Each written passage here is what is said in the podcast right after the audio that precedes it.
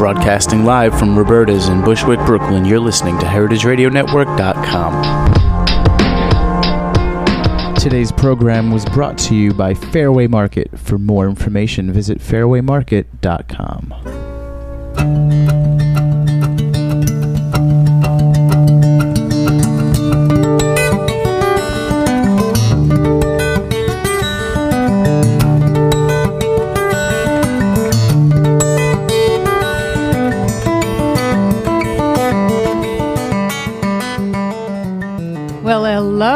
It's Chef Story. My name is Dorothy Cann Hamilton. Um, from the International Culinary Center. But today we're here with Chef Story at Roberta's in beautiful Bushwick, Brooklyn. And we're here every Wednesday at noon. And what do we do at Chef Story? We interview chefs. And today we have a blockbuster chef with us, Emily Luchetti. Um, for those of you who maybe are East Coast locked, you might not know that she's the executive pastry chef at both Farallon and Water Bar in San Francisco, two extremely hot and wonderful restaurants. But it's going to take me a minute or two because I have to tell you everything this woman has has accomplished. First of all, the biggie. She was chosen in 2004 as the James Beard Foundation's Pastry Chef of the Year. She beat out everybody. She's in the who's who of food and beverage in America. Uh, the San Francisco Chronicle named her one of the 20 visionary chefs in the Bay Area. She received the American Culinary Pioneer Award. She's in Food Arts Silver Spoon Awards. And she got from the Women Chefs and Restaurateur a great national women's chef association, the Golden Whisk Award. And I, I, can go on and on. We're not going to do that. She has five books. The latest one is Fearless Baker. Uh, when we walked into uh, Roberta's here, the pastry chef, Melissa said, Oh my God, I have your books. I love you. and that's what, the way a lot of pastry chefs feel. Uh, and so I'm just absolutely thrilled. Emily, um, we're old friends, and you are just inspirational. And welcome. Thank you. It's so great to be here. This is like a little mecca oasis in Brooklyn. I, am ashamed I haven't been here before, but I, I, haven't even left, and I can't wait to come back. You know, it, it gives me a feel uh, sort of like San Francisco in the Mission area, where people have you know outdoor spaces and things like it that. It does. I think I'm going to open a little pastry shop with a radio thing in the back. okay, or, we love it. We love it. So you know what I'd like to ask people, like who are you? Where did you come from? What were you like with a, as a kid? Were you making you know wedding cakes at five? Where where did you grow up? And tell me about your pastry life. When did you start baking? You know, well, it's I actually grew up on the east coast of the United States in Corning, New York, near Cornell and Ithaca. Oh, and so you know I'm an East Coast girl, and I think the first time I came to New York I was 13, and I just felt my whole life had changed.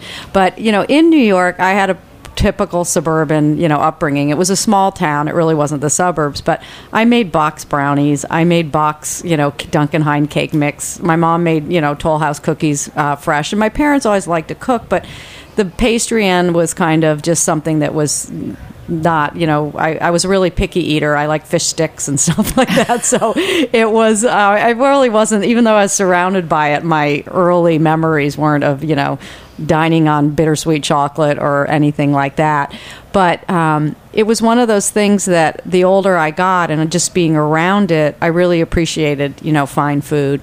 And even like for um, holidays and desserts, my parents would always make something different. Like we would always have chocolate, a chocolate dessert on Thanksgiving, and it never even dawned on me that people had pumpkin pie for Thanksgiving. Really? You never had pumpkin never. pie on Thanksgiving? My mother and father didn't like pumpkin pie, so we never had it. Did you have apple pie? No, we just usually had chocolate dessert. So they were kind of like renegade doing what they wanted to do, and it wasn't until I got married and I'm with my husband's family. I go, "What's this pumpkin pie thing every year?" you know. oh my gosh! What did you eat at Christmas? Uh, just various things. It was never, you know, a standard a standard thing. I hope you had a wedding cake. I actually I didn't even have a wedding cake when I got married. you renegade.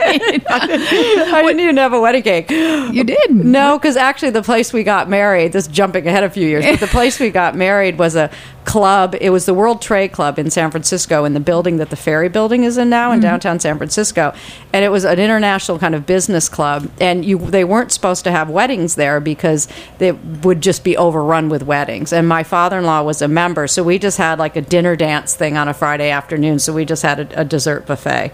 So. it's like the shoemaker without the Yeah, shoes, really. Well, but you know, it was funny growing up though because my, um, you know, when I look back on it, my grandmother, uh, one of them, loved to cook, and she, but she cooked more, you know, savory things. And my grandfather would clip little newspaper articles out of, you know, food and recipes and thing. And she actually won in 1964 the National Sunbeam Cooking Contest, and it was a recipe for um, blushing chicken, and it was chicken with cream and cranberry sauce. And they gave her a crown and a cape No. and all these sunbeam appliances. So I got my picture in the paper when I was about seven because I was at her house and the sunbeam person came over with, you know, the electric griddle, the electric frying pan, and all these different how things. cool. So, do you still make that recipe? Um, actually, I haven't made it in a long time. I gave it to my brother the other day because you look, it's just cream and cranberry and chicken. That's basically Sounds like easy.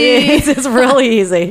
That would be a good Thanksgiving. thing. Actually, you have a blog, don't you? I do. I should actually put it Can, up. can you post it? Yeah. I'm sure the hundreds of thousands, if not millions, of people Yeah. out there. Um, oh, did I mention this is heritageradionetwork.org? Um, it, the- uh, they can go to the website and find it. But uh, so getting back to your childhood, so you were on the East Coast, you were making box uh, yeah, box cakes. stuff. My other grandmother really wasn't into cooking. She made great martinis, but I wasn't drinking them at that age. She had a cool family. and um, actually, and then when my dad was fifty, he retired. He kind of he had owned a family newspaper in Corning, New York, and my mom and he moved to Sanibel Island, Florida, and opened up. Uh, he started a weekly newspaper down there with some other guys, but they wanted to do something together, and so they opened up a cookware shop. It was called the Unpressured Cooker, and this was about nineteen. 75 and it was before you know Macy's had their cellar in New York but the Cuisinart had just come out carbon steel knives were big and it was just the whole kind of cooking thing was just starting to kind of build and you know um, get unleashed in the United States and so they ran that for about 15 years and during college I would work for them in the summer and I would sell Calphalon pots I would sell Cuisinarts and I really kind of developed my love for food even at that point just you know working Did you come home after uh, you know working and cook? And, um, well, I uh, didn't go to college down there, so in the summers I would just go down, and that would be my my summer job would Mm. would be working um, there, and you know, and I just kind of loved being around the whole food thing. And they got Giuliano Bugialli would come down and teach classes, Really? and yeah, so it was pretty, it was it was pretty cool, and but it wasn't like fast paced enough for me. So I said, I think I don't want just the pots and pans end of it. I want the food end of it. So I moved to New York City after I got out of college, and there was an and I was like most graduates with a degree in sociology, had no idea what I wanted to do, and I saw an ad in the New York Times that said no typing required, and it was a company near Wall Street looking for a kind of sous chef slash dishwasher to work in an executive dining room. And so I said to myself, "Well, I'll do this while I wait for you know so you had no professional food no, no experience. professional food experience at that time. And you I- became the sous chef? well, it was the sous chef slash bottle washer slash dishwasher, and the only the only the other person in the kitchen was a woman, and she was going to law school, so she was kind of getting out of food. So, and we did small parties. It was like you know ten or fifteen people. It was for the top ten um, executives in the company. So I take more- it it wasn't Goldman Sachs. no, it was actually it was J. Aron and Company that was bought out by um, Goldman Sachs Oh, later my God. on. All right. And so it was like more like giving dinner parties because of the size and the volume. And so I worked there for about a year and a half, and I absolutely loved it. And I said, well, if you're going to be around food all the time, you should get an education and you should try to do it all the time and get paid for it. So I went to the New York Restaurant School at the time, International Culinary Center or FCI wasn't open yet. It was I was like a year ahead of my time Thank you. because I was I was a career changer. You know, it would have been um, would have been perfect. So I went to the New York Restaurant School, which is a, a six month uh, program. I'd gotten into the CIA, but I didn't want to go back to two years of school. I really just wanted to kind of get some base knowledge and then get out there and work. And then and if this was all in culinary, it wasn't even in pastry. And then I went to France for a year and worked and just at what propelled you to France? What propelled me to France was just the food and the food culture. Because I said it's like if you want to learn about food, you have to go to the source. You know, it's like the source of the Nile. It's the source you have to, and that's what you know. When people come, uh, when I came back, people said, "Did you get a lot of recipes? Did you learn?" I said, "You know." on the one hand, I was young. I was 23. I was so over my head. But on the other hand, what you walk away with one is a work ethic, and two is a standard of quality. And you just living there for a year, just through your bones and your skin, you pick up the food culture, and it is just so important part of everyday's everyone's life. And even if people don't know how to make a terrine of foie gras or they don't know how to make puff pastry, they know what good foie gras or good puff pastry tastes like, and that is, um, I think, one of the things that really was um, instilled in me is just about the quality and the care of not just product but technique and the craft of getting something from a you know a bowl of lettuce or whatever How- into a dish. How hard was it to? So you went to uh, cooking school. You graduated from Mm-hmm. college. You went to cooking school, uh, and you worked. I worked at um, for Gerard Pangaud in A um, great yeah a two star Paris. Yeah, it was a two three star uh, New York Times chef. Right. He Yeah. was in Paris and then he came to New York and owned Aurora restaurant for many years. And now I think he was, then he moved to DC. Mm-hmm. Um, I think that I was actually one of the first women that had come in there and, and um, was staying for an extended period of time. Most people went in there and stayed for, you know, a couple weeks and did a brief stage, but I stayed there for a year. And, um, it, How did you get the job, like visa wise? Oh, actually, or were you an I was on, I was on a tourist. I was a, an illegal. I was on a, I was on a tourist visa, and I just la- Statute of after- limitations run out. after a few months, I would leave and then um, just come back. But the woman that I was working at the executive dining room knew him, and I Oh. wrote like. 10 French chefs, and I should have saved the letter, but Bocuse sent me a letter saying, Well, yes, that's fine, but we don't allow women in our kitchen. And I, you know, was, then you just like, it's a rejection, you just throw it out. You don't Well, we'll get into that in the next section of the show. but it, um, but he, you know, he took me on. I think at that point, even he wanted to come to the United States, and so he was, he really was trying to open up his ties. And he knew Lois, the woman that I work for, um, pretty well, and so he said, "Sure, you know, send her." You know, fabulous. So you lived in Paris. I lived lived outside of Paris. He gave me, um, as you know, I didn't get paid, but he gave me a room that was like this tiny room off of in this building that his uh, father or his father-in-law owned, and it was like so small. It was like the the sh- it was one of those um, squat kind of porcelain toilets, you know, in No. the bathroom. And so your shower was over the toilet, and it was just like there'd be nights it'd be like you know, with it good they were closed like on Saturday and Sunday, which was pretty you know rare for um, restaurants then. But I just remember just going back to my room with my coffee mug and my wine, my five franc bottle of wine, thinking, what have I gotten myself into? It sounds so romantic. Yeah, yeah, it's romantic when you look back on it. Really. And the other side is what you know. What doesn't kill you, what, what doesn't kill you makes you stronger. So, So when you came back to the states with all of this uh, experience under your belt, or Yeah. uh, you know, extraordinary experience under your belt, uh, did you find that the doors of the kitchens in America opened to you because of it? Um, you know, and were you doing pastry or you no, this savory? is all savory. This is Oh, all okay, so savory. your regular yeah. This is all savory. And well, I came back and um, I decided with my boyfriend at the time, who's now been my husband for 25 years, that we wanted to move to San Francisco. Hmm. And so I kind of got a stopgap job in the meantime at the Silver Palate with Sheila Lukins and Julie Rosso. Oh. And I worked there for a year, and that was actually fun because it was the beginning of. They were the first gourmet takeout shop in Manhattan, and people you know, it's hard for them to think about the fact that you that those things, places just didn't exist. Mm-hmm. They didn't exist at mm-hmm. all. And then when I moved out to San Francisco, it was about three months before Stars Restaurant was opening up with Jeremiah Tower, mm. and that I the France thing definitely got my um, got my foot in in that door. You know, and With it Jeremiah. didn't matter that when I got the job, I was you know opening oysters and making pizzas and things like that. So you, you became the chef, the pastry chef there, but Yeah. you were so you started as I a start- savory. I started chef as there? I didn't savory realize chef that. there and worked on the line and became lunch chef.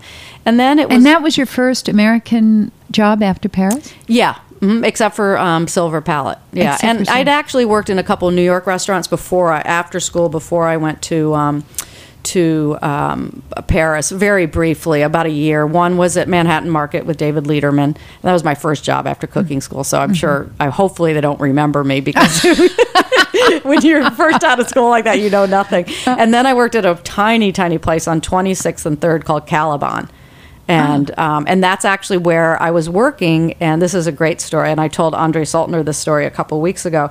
I was working there one night, and uh, Peter called up my boyfriend, and he said, hey, I just got invited the last minute to go to Lutece for dinner. Can you come? And I said, it's five o'clock in the evening. I have to work the line tonight. I can't come to Lutece for dinner.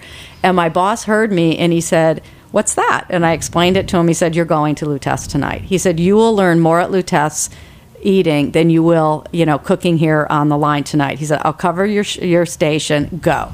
And within an hour, I was sitting at Lutece for dinner. And Oh, this my. was this was probably 1982. What a great chef. Oh, I know. Well, I know. We're, we're going to take a break here and we're going to come back and hear a lot more about Yeah. your We haven't even gotten to the pastry part. No.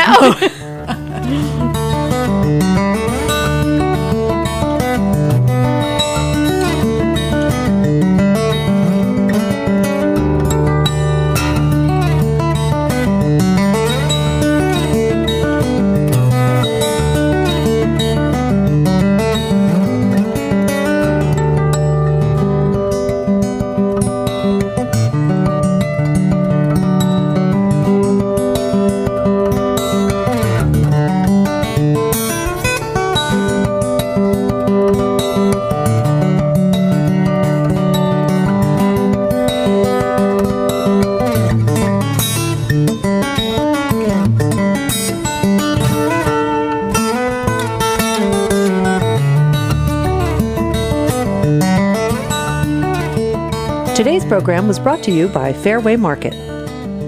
Whether you are cooking for one or for a crowd, Fairway Market literally has everything you need for a fantastic meal. But if you don't feel like cooking, no worries, they cater.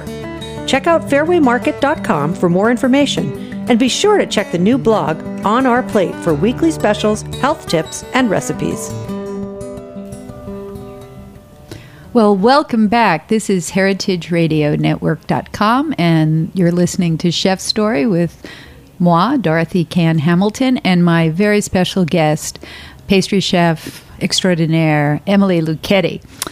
So, Emily, we are just talking about an enlightened chef sending you to Lutece rather than working. Uh, and I, I have to say, I'm just thrilled because you've just joined the International Culinary Center as dean, and the fellow dean, Andre Soltner, of, you know, the master chef owner of Lutece, was uh, where you you uh, went. You know, we spoke in the last 15 minutes about you getting a rejection letter from Paul Bocuse saying you couldn't work in his kitchen because you're a wom- woman. So, why don't you tell us a little bit about what, what it was like back in those days, even in America, for a woman's chance in a kitchen? Yeah. And how, how has that evolved over the years? What's it like today? Well, you know, I think I was very fortunate to spend the bulk of my years of my career in San Francisco because I think in San Francisco there isn't the. Um, it's kind of much more free for all, and if you're if you're good, you can succeed. And they're just it's a little bit more casual. It's a lot more casual, and you know, and working actually for Jeremiah as a woman.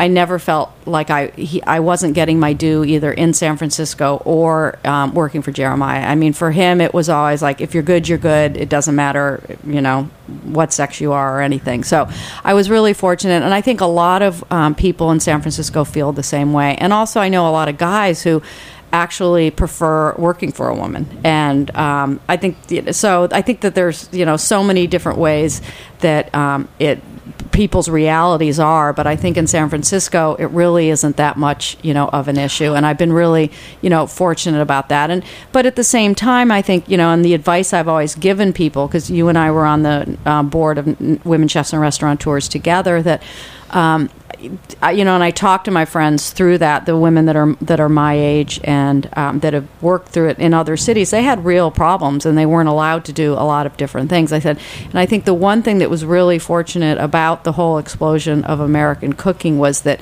it brought people. You know, the traditional you know way in the United States was much more of a European method, and it was more of a male hierarchy. And when the whole um, women thing came uh, when the whole American thing came, I think it kind of opened it up, and everybody started, um, you know, kind of. Um, Are there know, a lot more it. American women in the kitchen than you think in Europe?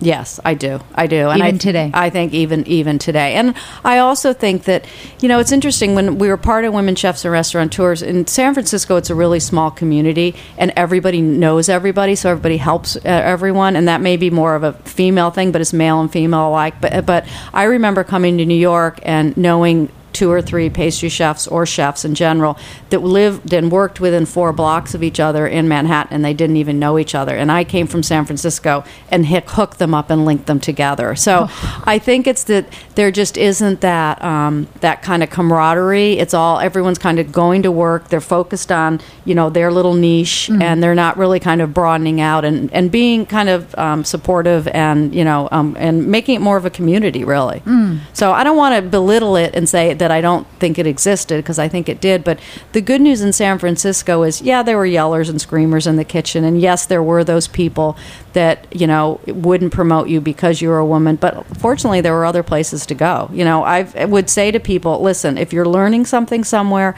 stick with it. If you know, if the good outweighs the bad, stick with it. The minute you walk in the door and the bad outweighs the good, go find another job. Well, I, well, I thought uh, we really arrived when I forget when women chefs and restaurateurs started, maybe in the late 90s, uh, early 2000. But anyway, about four years ago, I went to one of the organization's meetings, and there were women there at the meeting saying, raising their hands, saying, "You know, I have all these guys that want to join. Why yeah. are we excluding them?" guys? And I said, "Wait a minute. This is all about empowering women to get ahead in the kitchen." And they said, "You mean we couldn't get ahead?" And I thought that, that has really arrived. Yeah, so I don't, I don't think that prejudice is uh, there. Maybe on an occasional basis, but uh, the one thing I do notice at you know our school uh, is that in the pastry department, 80% are women studying to be pastry chefs. Is it why is there an inordinate amount of female pastry chefs as opposed to savory? Yeah, I think you know, and there are, and I see the resumes that come across my desk. I mean, there, there are days where I just say I want to get a good male resume because I want to hire a guy because I'd rather be have a team of you know both men and women. And but sometimes the the, the, the male resumes aren't just there. I think it really you know, I think it has to do with the um, the skills that are required and the personality of the two jobs. You know, the fact that I've worked both culinary and pastry. The one of the reasons I switched was I was losing my love for culinary. I I didn't really? like working the line. I hated working the line. Why? Um, I didn't like the um, intensity of it. I didn't like the pressure of it. What the most thing I didn't like was I didn't like knowing in an evening if I was going to have a really busy, terrible night or a really slow night because the guy at the other end is calling you, you down and saying, cook four chicken, four scallops, kind of as the orders go down. But you're cooking more a la minute and it's last minute, so you don't kind of have that control. Mm. And in pastry, you know, obviously you're plating desserts at night, but the bulk of your work is spaced out during the day. Um, and so you go in and you're making all your chocolate cakes and all your you know what tarts or whatever and there's a lot to do but there's a, a even pace to it and i don't sometimes I think that that's maybe more of a female thing than a mm. than a male thing. This just has to do with the organization of the work and how people want to spend their time. You know, we give a test called the predictive index, which kind of is a personality test, and we can say to people, you know, we think you'd be better on the line or better in the uh-huh. pastry kitchen.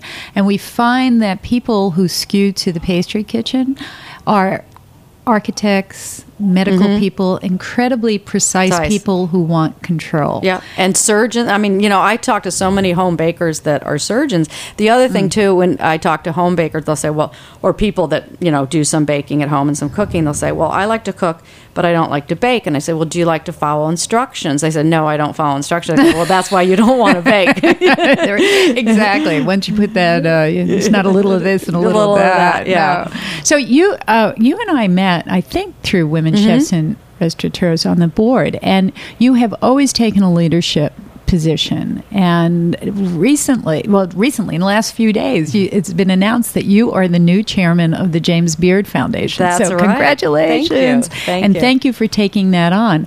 Um, that's a huge organization, and uh, you are a major leader if you had one thing to uh, leave a legacy in the Beard Foundation, is there one thing that you think this industry needs and the foundation can help?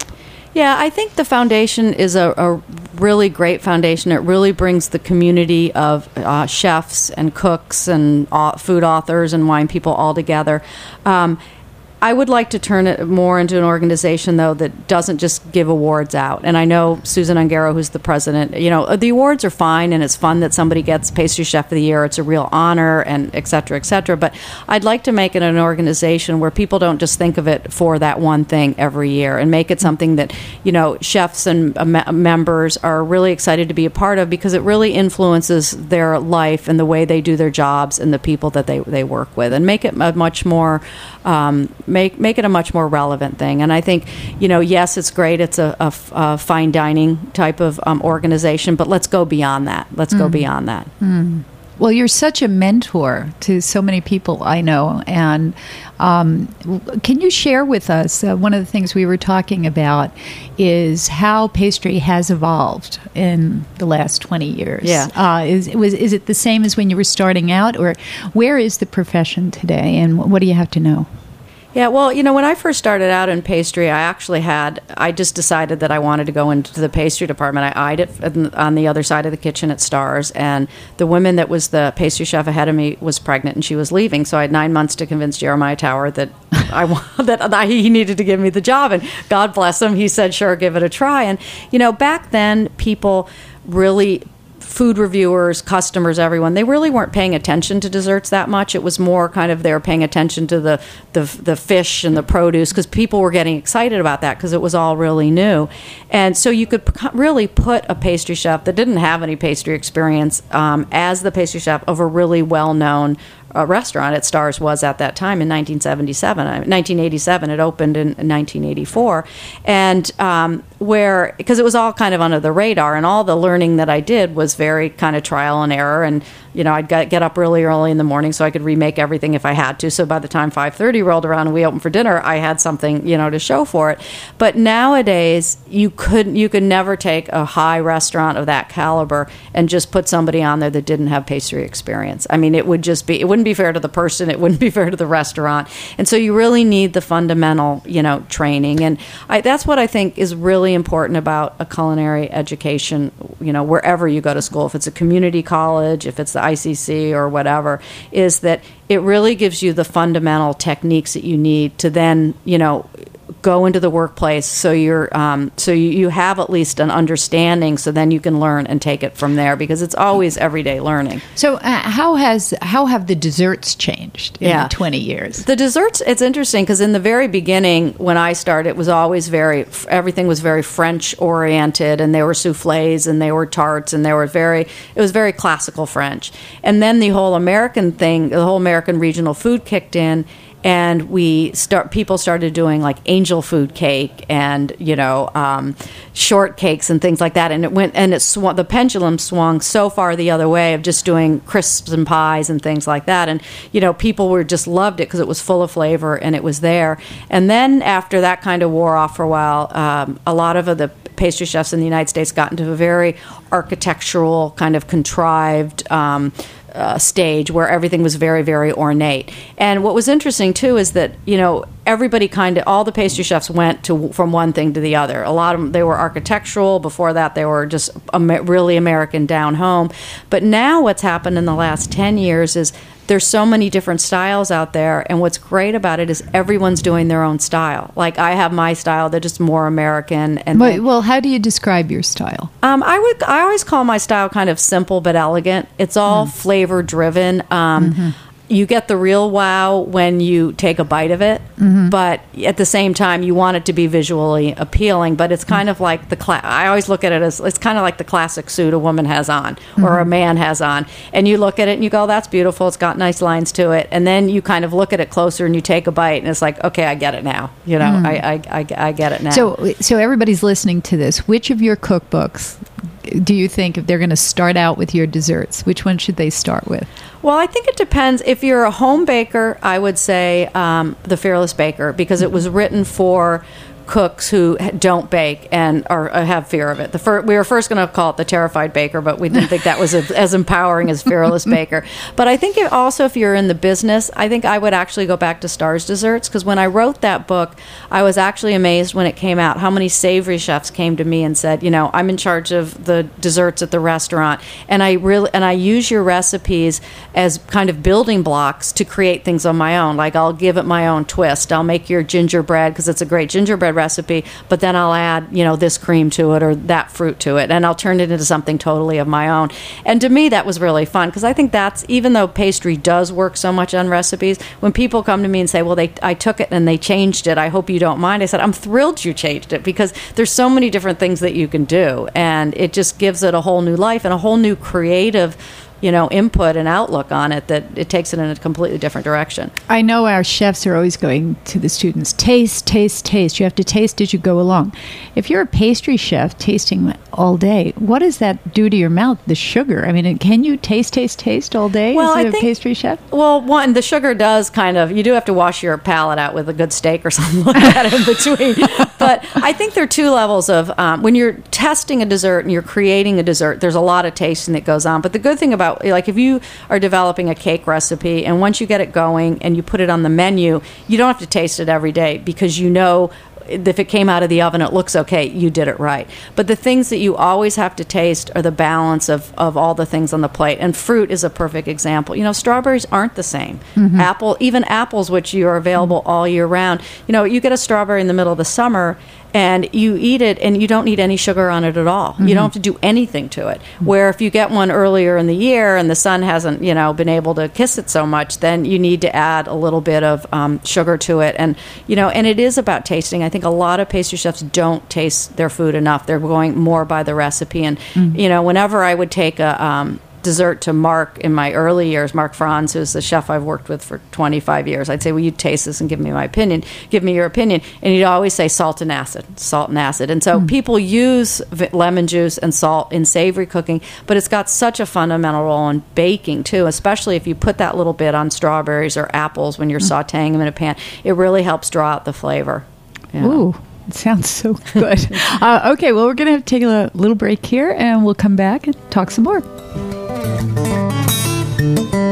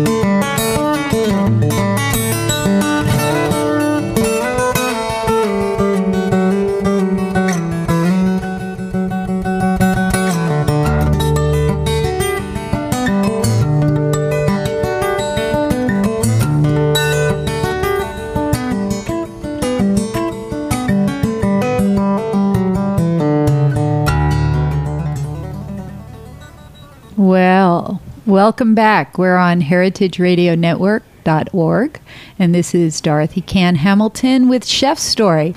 And today we have East Coast, West Coast, super pastry chef Emily Luchetti with us. And Emily, we've been talking about a lot of things from um influences, uh, how pastry chefs taste, and we were talking about sugar in the mouth.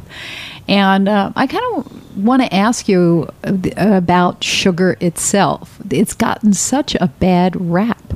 And, uh, you know, in, you go to France and you don't see this big obese, obese people, and you see the most extraordinary pastry shops. And they're eating them, and they're eating the baguettes and the bread.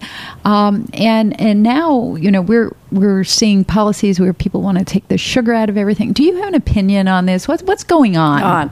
Well, you know, I think we do have a real weight problem in the United States. There is a real obesity problem, but I kind of look at it from a more um, moderation point of view, and I also look at it as it's not going to the sugar isn't going to disappear. So yes, you know, and I think the thing too with um, pastry chefs is that I won't if you look at pastry chefs, first of all, across the country as a as a general group, the majority of them are pretty healthy. And actually, I think if you compared them, I haven't done a scientific study on this, but my gut is after traveling all over the world as long uh, the country as long as I have doing food is that actually pastry chefs are in better shape and take better care of themselves than savory chefs do. Really? And I think some of that is is when you're in a pastry department and you're working all day, you know that you can't just eat the sugar and uh, you know whatever's around all day. You need some nutrition, or else you're going to crash and burn at three o'clock, and you have to work you know into into the evening. So I think you know we've kind of uh, learned that you it's not you can't live all by sugar, you know. And so um, Um, I have often have asked, well, how can you be so healthy when you're around desserts all the time? It's like, well, first of all, you don't have a devil's food cake for dinner every single night. You know, we I only have dessert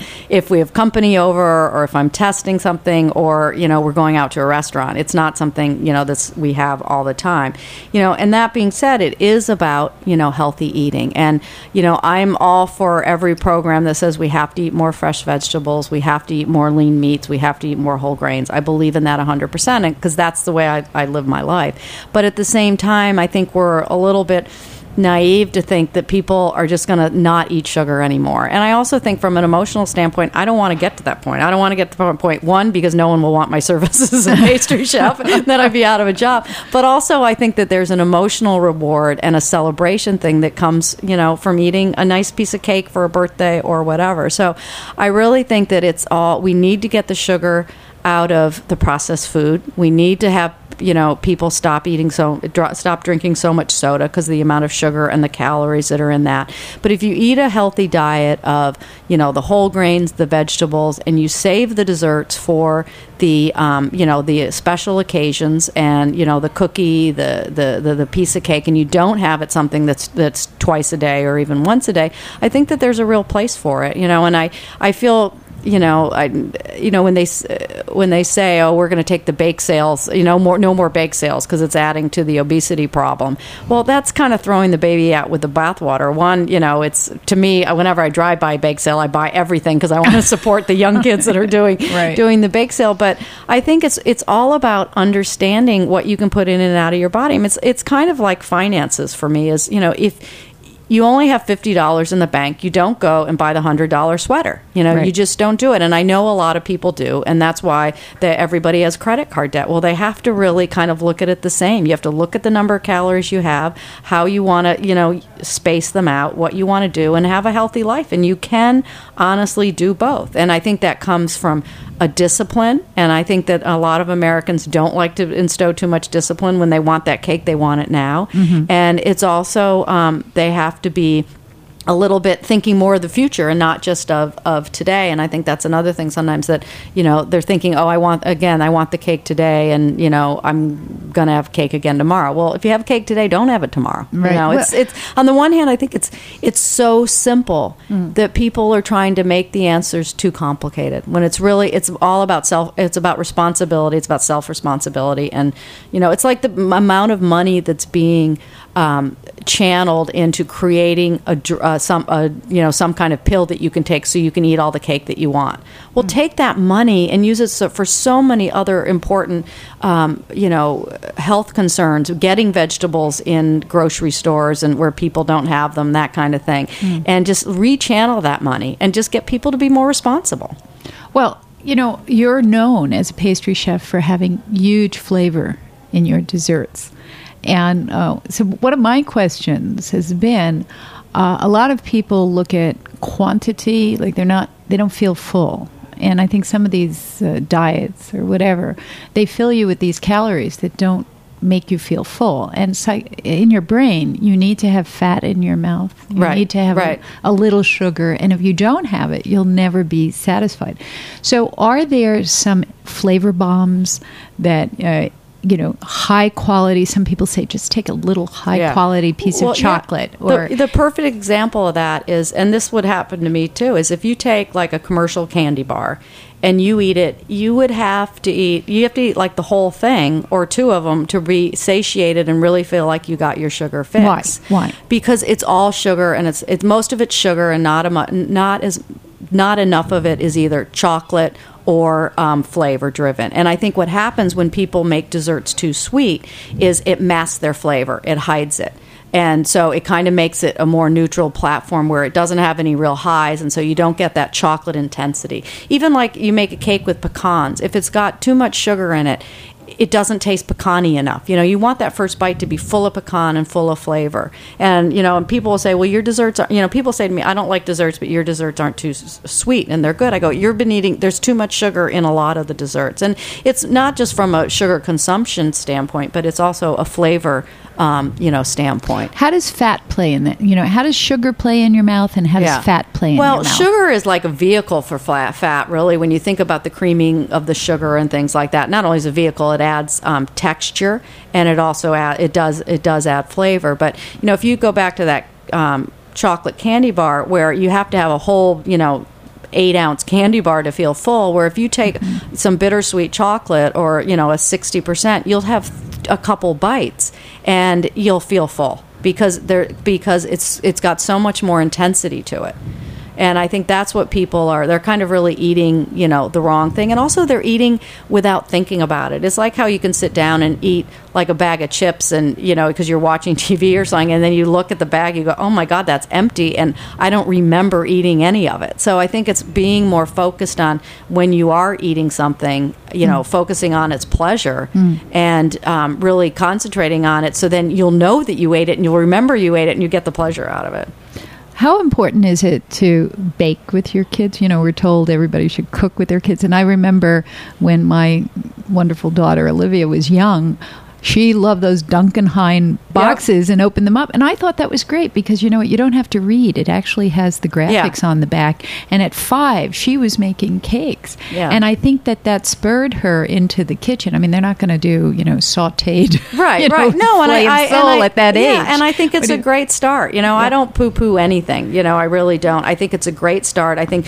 you want to really do anything that would get you know kids in the kitchen and i think the other thing too that when it comes to desserts in general i think if kids especially actually spent some time making the desserts then they would appreciate it more. I remember when i was a kid and i would make something and my brothers would just grab some and i'm and they would just like wolf it down. I go wait a second. I spent a half an hour making that. You have to appreciate that more. It's not like you have to, you know, thank me 10,000 times, but don't just wolf it down and go for that sugar intense rush and not appreciate what you're doing. So I think if, if kids were more a part of the process of baking and realized the art and craft of it, um, then I think you have a better um, appreciation for it and a better respect for it. Because, you know, when you bake, there are two levels of satisfaction you get. One is you're creating something with your hands that you have, it's very concrete, it's on the table, it's like, I made this tart, I created it. And then the other level of satisfaction is giving it to other people and sharing that so their lives are, you know, enriched and they're happy, you know, campers after eating it.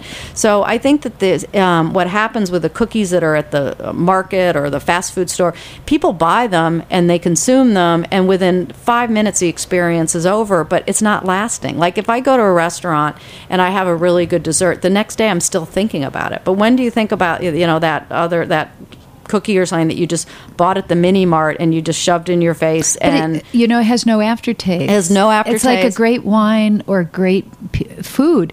You put it in your mouth and you can't eat it quickly because Right. it's so full of flavor. And once you swallow it, you get other other flavors. flavors. and then you have the memory of it. That's you know? right. And if you go and get some commercial thing that just has a sugar pop, you just want more. The Yeah. sugar makes you addict addicted to it. So, well, um, so just let's uh, let's get your take on all of these uh, Food Network uh, shows that you know feature pastries. Do you think do you think they're good? Does it distort what pastry chefs really do, or is it a really good insight to how hard it is? I, you know, You know, got I- cupcakes to yeah, yeah. I, I think actually it's been a, a really good thing overall because I think it's really brought an awareness to different types of pastry and different and the skill sets that are mm-hmm. involved. I think you know people. There's been enough reality shows and people and, and shows on PBS, and there's so much information about food out there that the customer, the consumer, whoever watches TV, is able to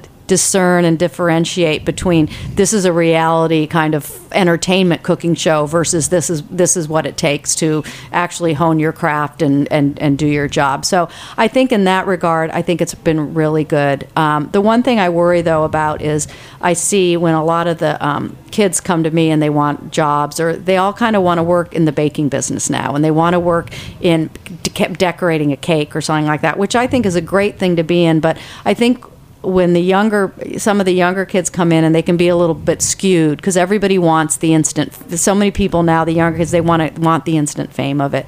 And if you're going to be in this profession you want to be a, a baker or a pastry chef or even a chef you have to love it every single day when you get up in the morning and you want to go to work and do it every day. You don't just do it for the awards you don't just do it for the television appearances. You do it because you want to get up in the morning you want to cook and you want to give that food to other people to make them happy that says it all. Before we close, got a couple of questions. What's the name of your blog? Actually, it's um, the EmilyLuchetti.com um, has a blog. It's EmilyLuchettiblog.com. But San Francisco Chronicle has a great version of the, the newspaper, has a great version of their um, newspaper online. It's called Inside Scoop sf.com and they have kind of all the bay area happenings in food and they have a group of um, chefs that period, uh, once a week or so write about different things about food. So i'm included in that. It's on the voices tab. So if you click on that you'll see my blogs and also a lot of really interesting blogs from other chefs from the bay area. Okay and last question.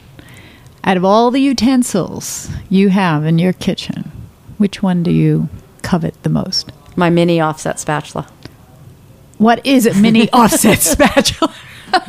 well, it's kind of like a long, narrow um, metal spatula, like you'd use to ice a cake. But offset means that it's flat and then it goes up a little bit. So when you're using it to frost a cake, your hand is away from the frosting and everything like that. So you get in there. You can get in there. And traditionally, they're like nine inches, but they make one that's like four inches, and you can get them at any cookware shop. Shop, and they're four inches, and they're great for like frosting the side of a cake or getting spreading batter out in, in a nine inch pan or spreading jam on toast. It's one of those things that's a really universal universal tool. That was so immediate. I can't wait to run out and buy one. buy one. Okay, well, I have to thank you. Emily Luchetti is just an extraordinary person and a very, very talented chef, and it's just been a pleasure speaking thank to you. you. It's today. been great being here. Well, thank you. It's heritageradionetwork.org, and this is Dorothy Cann Hamilton and Chef Story saying, see you next week. Or not see you. Hear you. Hear you.